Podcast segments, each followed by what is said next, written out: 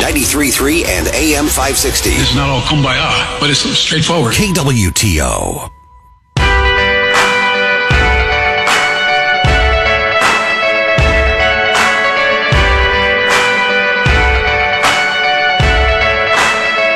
This is the Elijah Haahr Show.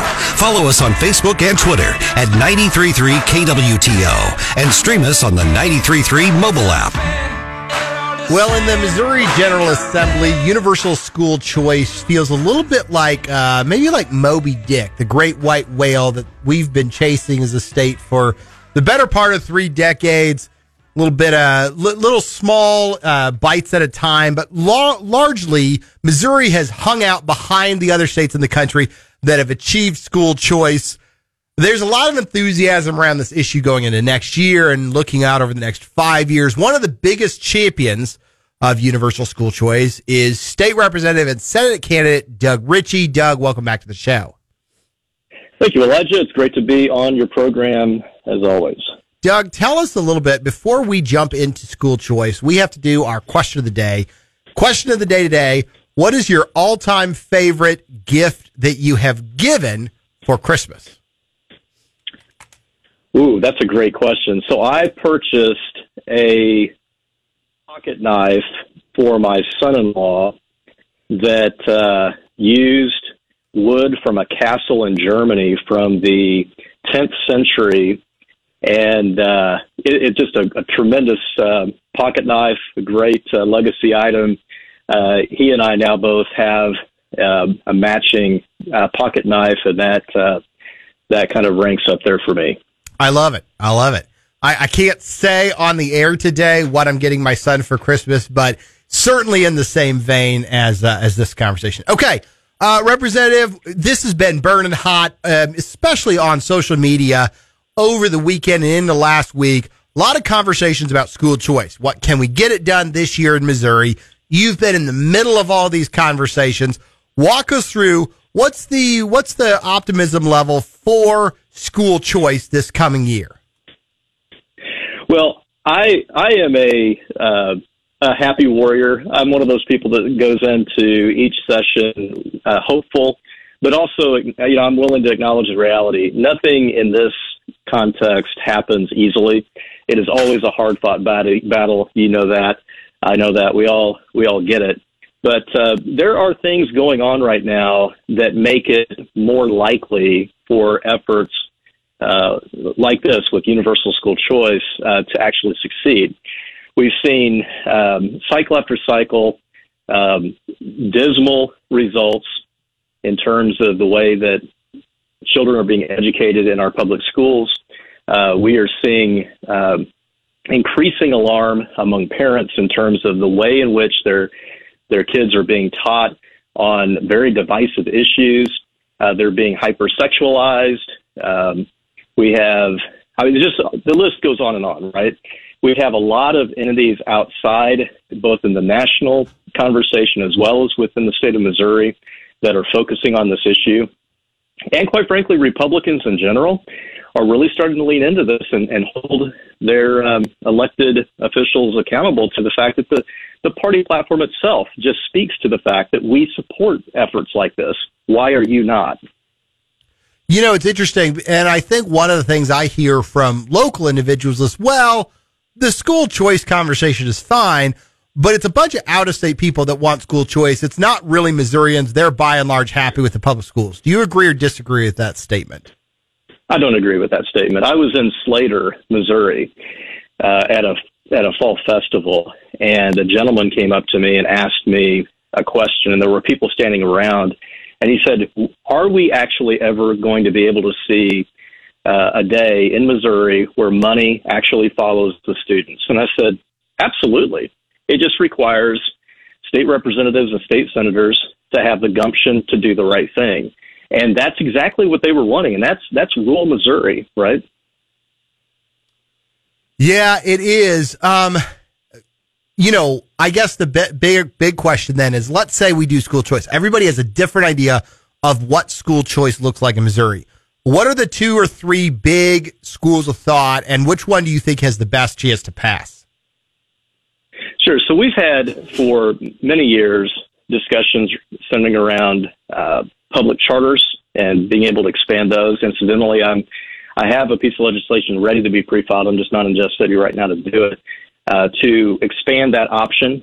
Uh, that is a it's a good option for uh, parents in communities where there's a large enough body of those parents to uh, to press for that.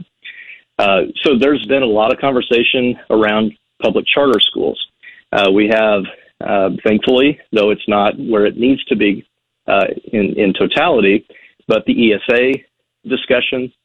Um, we have this here as far as a refundable education tax credit for covering the expenses of education for kids outside of public education. And then you also have the ongoing conversation that has to has to persist, and that is to reform DESE itself. Uh, there there are problems within DESE. Uh, it's bloated. Uh, it's suffered from mission creep over many decades. Uh, we've got to work to reform uh, DESE because, quite frankly, our public school districts um, suffer when DESE isn't focusing on education the way that it should be. And you mentioned that, you know, DESE, uh, mission creep, uh, when DESE was started, I think it was originally started as sort of a warehousing of information. Now you've got 1,100, 1,200 employees employed by DESE.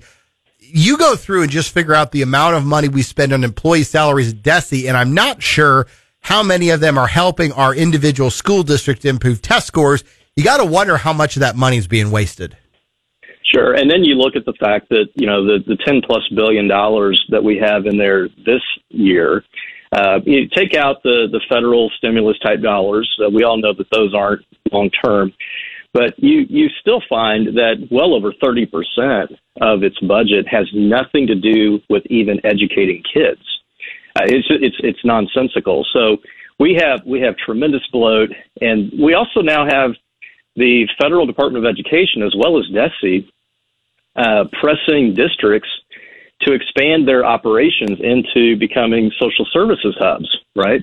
So, you know, school districts are feeling pressed to do uh, a lot more than educate kids. And um, we, we have to get to a point where school districts are able to say, listen, we exist for one reason and one reason only to educate well the children that come through our doors. That's what we're here for. That's not to say that other programs aren't good or needed, but our sole purpose for existence is to educate kids. And we've got to get back to doing that because we are we're turning our school districts as a result of DESE and the Department of Education into um, uh, counseling and, and, and social services and mental health coordinators.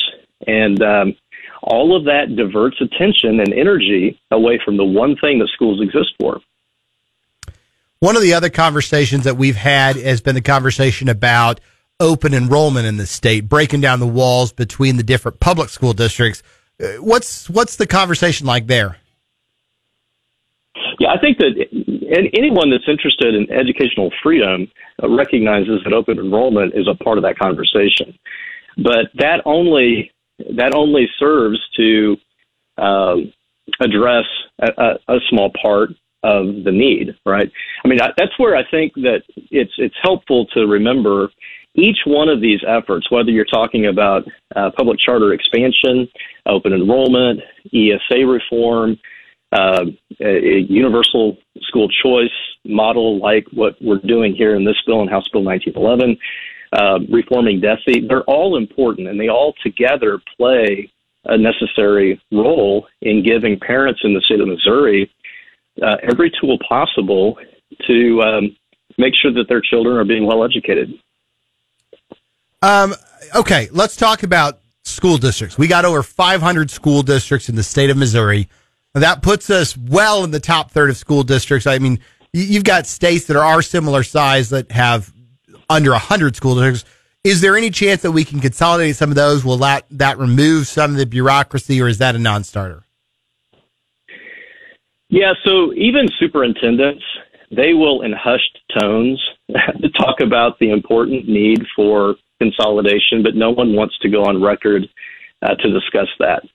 Um, but at the end of the day, uh, there there are districts that would be that, where children would be far better off if you had two or three districts uh, joined together. They could uh, remove some of the costs in terms of redundancy on administrative tasks, but to where you would have more resources available to provide for the needs of the kids. Um, it's just one of those things. Every community that has a school district uh, begins to get very nervous because they don't want to lose uh, the mascot on the uh, water tower. Yeah, that's been that's been. I remember that conversation coming up years ago, and immediately you had a lot of the smaller school just. Oh no, no, we we've got a lifetime of history as the Stallions or as the Bears or whatever their team was, and we can't lose that. And We're certainly not going to for like merge with our biggest rival. It's really interesting when you debate that. Okay, where's the problem on school choices? The problem in the House is the problem in the Senate. What's been the barrier to getting something done in the General Assembly? Uh, the problem exists in both chambers, quite frankly. Uh, I mean, just speaking candidly, uh, which is always dangerous, because we have to work. We have to work together, and we have to negotiate and um, uh, things of that nature. But the problem does exist in both chambers. We have we do have Republicans uh, in both chambers that are very concerned about doing anything that goes against the opinion of their superintendents back home, um, and that that's just the reality. So we have to we have to be able to overcome that, and I, that's where I think that um, the conversation right now that's that's taking place in the state of Missouri by Missouri people as well as the national conversation, it continues to speak into those uh, those relationships because I think that uh, we have seen some movement on the part of of um, representatives or senators who have historically been very hesitant to support educational freedom, uh, who now post pandemic have grown very dissatisfied because of the the, the politicization of, of the classroom and the hypersexualization that's taking place. So um, the, the problem exists in both chambers, and we have to make sure that Republicans understand this is a part of our platform. Uh, this isn't uh, fringe at all.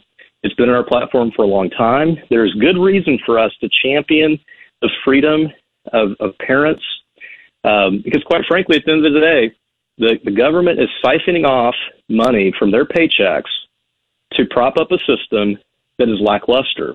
And if we're taking money from them to prop up a system that is that is producing very poor results, then it, it, stands to reason that we would do what we can to move that money back to them if they decide to take their kids elsewhere. How much does the how much does the governor matter in this this fight or debate? If we had a governor that was a champion for educational choice, it would make it easier when we're we're um, negotiating with the Senate. So I, the governor does play a big role. Now I, I'm grateful our governor has has signed uh, educational reform bills. He signed the bill that I I uh, sponsored to fix the charter funding problem. So I'm grateful for that. But we need people in every level of this legislative process who will lean into and fight for parents. You know, you've mentioned a couple times the what COVID did. Um, how much is that? How much did COVID supersize this conversation? Is that why we're suddenly seeming like there's a path forward? Because you know, when I was in the legislature, and my last year was was the first year of COVID, I felt like the conversation about ed reform never made any traction. And then since COVID, obviously the legislature hasn't necessarily moved the ball at all, but I feel like the conversation's been a lot more heated, a lot more interesting because of what happened during the pandemic. Yeah, I think that you had parents that were re- that became re-engaged um, with their children's education. That's when we became very much aware of what had been going on for a while when it came to critical race theory and some of the DEI um, inputs to curriculum um, what their kids were being encouraged to embrace or not embrace really upset parents. Uh, you had the mandates that were affecting even the health of children that um, concerned parents. And then on top of that, when parents were reaching out to legislators because superintendents and, and in, in some cases even school boards were just simply dismissing their concerns. Um, that that ratcheted up the conversation, and I think that that did um, play into this broader uh, effort now uh, in a significant way. That, in conjunction with the fact that we have now for years seen um, very disappointing results coming out of our schools. Yeah, we're certainly seeing that in Springfield. We've got, you know, a good decade plus of declining test scores. And so certainly in our school board races, that conversation has been brought up numerous times. And I think we're, we're starting to look at that more on a statewide level. Uh, you know, one of the things, uh, you're, you're in the process right now of running for state senate. How much does this education debate matter in your state senate race or how, how much do you hear about it from the voters? Well, I've been invited to uh, people's homes to have living room conversations. And uh, the the first questions that often emerge in those conversations, coming from voters, uh, is um, educational choice money following the students. And and as you all know, the Senate district that I'm running uh, for uh, is by and large rural. So um, this isn't like suburbia uh, by any means. So yeah, it's it's a topic of conversation. Uh, people care about this. Uh, parents do not like to be put in a position where they're made out to to not have the best interest for their children at heart. And um, when they are made to feel like they need to sit down, shut up, and listen to the experts. That uh, that upsets them, and rightfully so. Yeah, yeah. All right. Again, Doug Richey, He serves in the state legislature. Um, tell us a little bit about where you serve in the legislature geographically. Sure. I'm in eastern Clay County, so it's the rural part of Clay County. So I live in Excelsior Springs. Uh, I'm in my third term. Uh, it's uh, House District number 39. Very good, Doug Richey. He's in currently in the state house. He's running for state senate. Thanks so much for joining us talking about education reform today. Thank you, Elijah. Again, that was Doug Richey. Uh, you know, listen, I he, here's my thoughts. I, would love to see education reform happen in the House. It was a big issue that I worked on while I was Speaker of the House. We got no traction on the issue. We, I remember we one time we had a big discussion within our caucus. I was ready to go to the floor and take the vote, and my staff's like, we just you know, again, like the line from the Hamilton playing, you don't have the votes. And we just didn't have the votes to move the ball forward. A lot of conversation now. It looks like there may be some, some movement to try to get this done next year. But I agree with Representative Richey. The number one thing that needs to change in order to move this ball across the goal line is a, a, a governor that's engaged. And I think that the next governor will, will dictate whether or not there's a real path forward for education reform in Missouri. All right, we got more to go. We got a snake draft coming up. Stick around. We'll be right back.